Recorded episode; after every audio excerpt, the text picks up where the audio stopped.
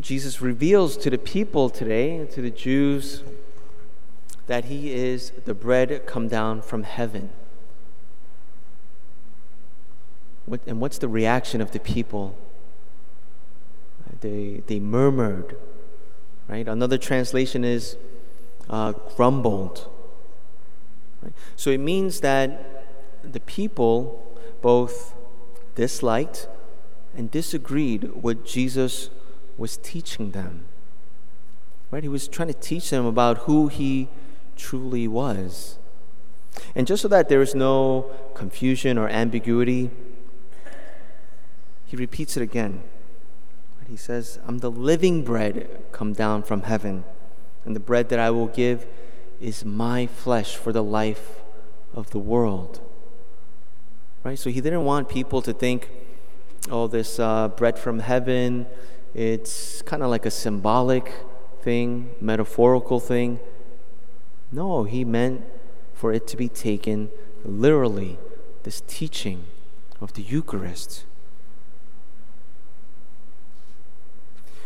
Our Lord, He wanted people to follow Him as disciples based on who He was, as opposed to people who were spectators that were attracted to entertaining signs or miracles. Because remember, uh, before we get to this scene, where we have the miracle of the multiplication of the loaves and fish, this was the gospel that we had two weeks ago.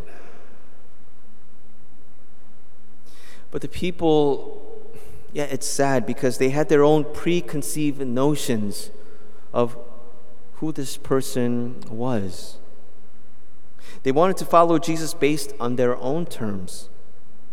And when Jesus revealed to them or taught them something that they didn't like, that they weren't expecting, they didn't accept it.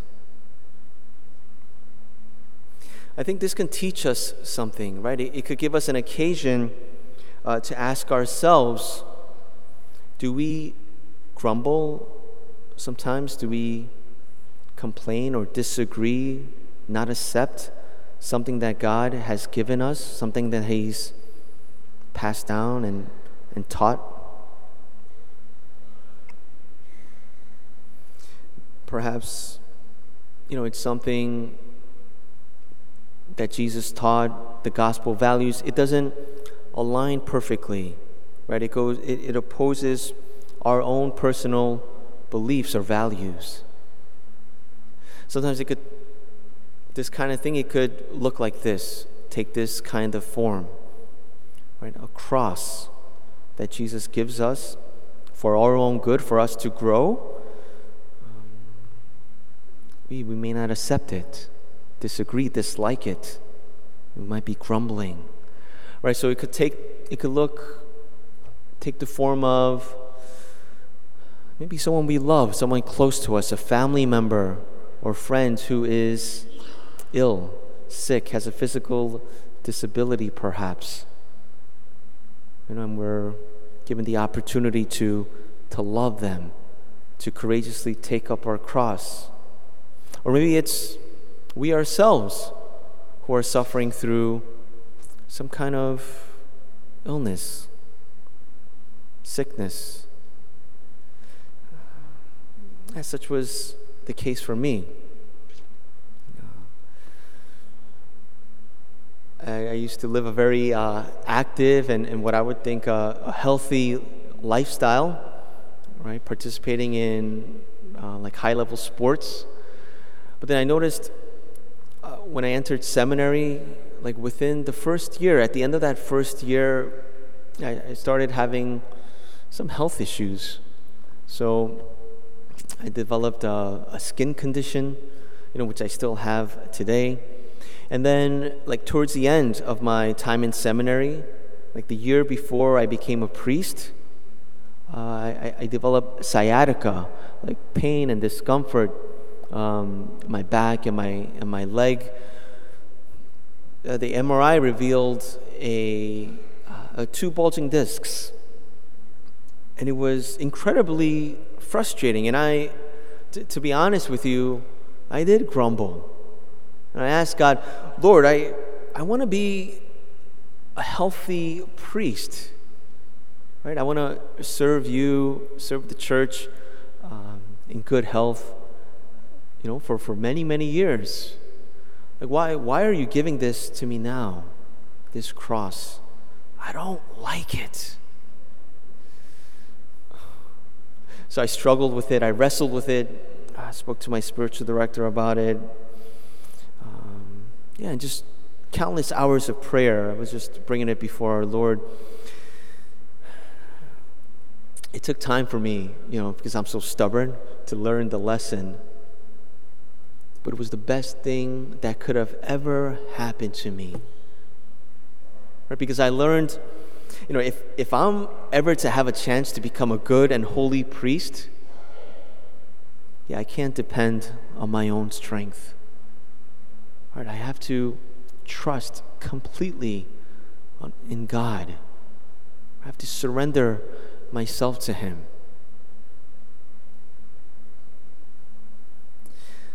If we find ourselves grumbling, today let's seek to conform ourselves to accept God's will with courage and faith. Yeah, let's wholly surrender to His divine will. I've been following the Olympics uh, these days, you know, pretty exciting. And I was just thinking about some of these athletes, these Olympians, actually, all of them. Like what they had to endure, go through to get in, into, the, into the condition, the shape that they're in to compete in the Olympics.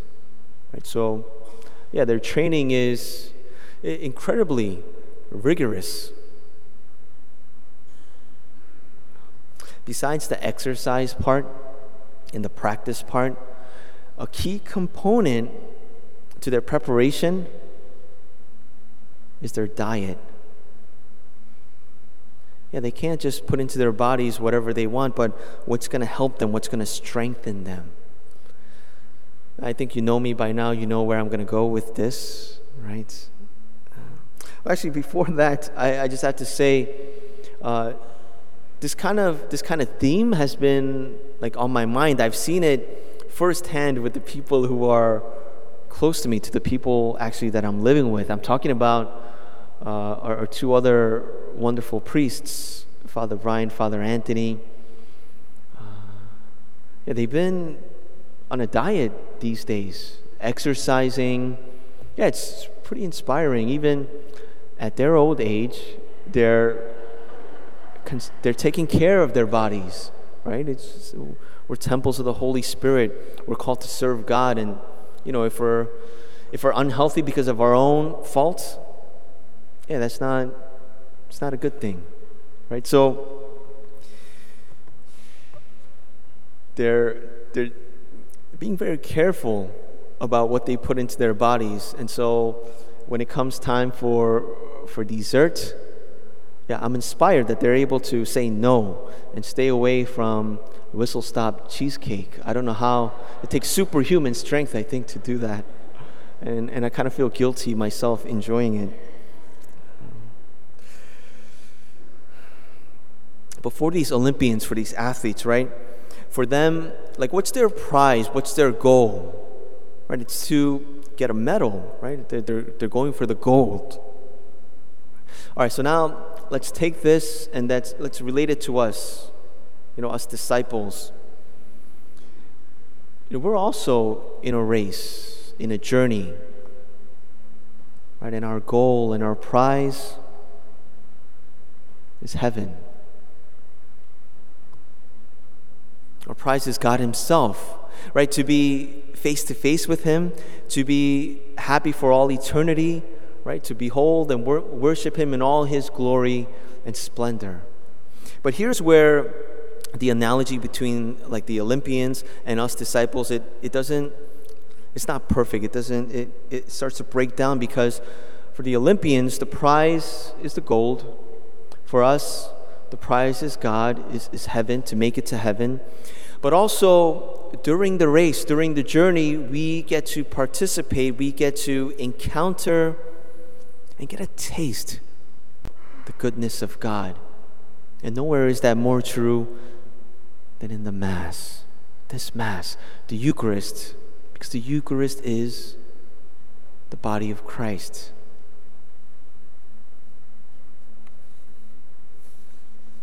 The angel of the Lord says to Elijah in the first reading, Get up and eat, else the journey will be too long for you. It will be too difficult if you don't eat this food that God provides for you. And so Elijah, he's obedient, he accepts God's will, eats what's provided for him, and we're told that he was strengthened by that food.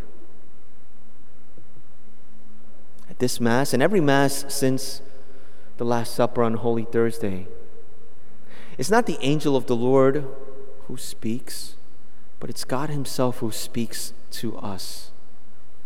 Take and eat my body, drink my blood. Dear friends, let's receive Holy Communion today, the heavenly bread, the bread of life, and be strengthened. And continue on our heavenly journey with confidence, trust, and faith.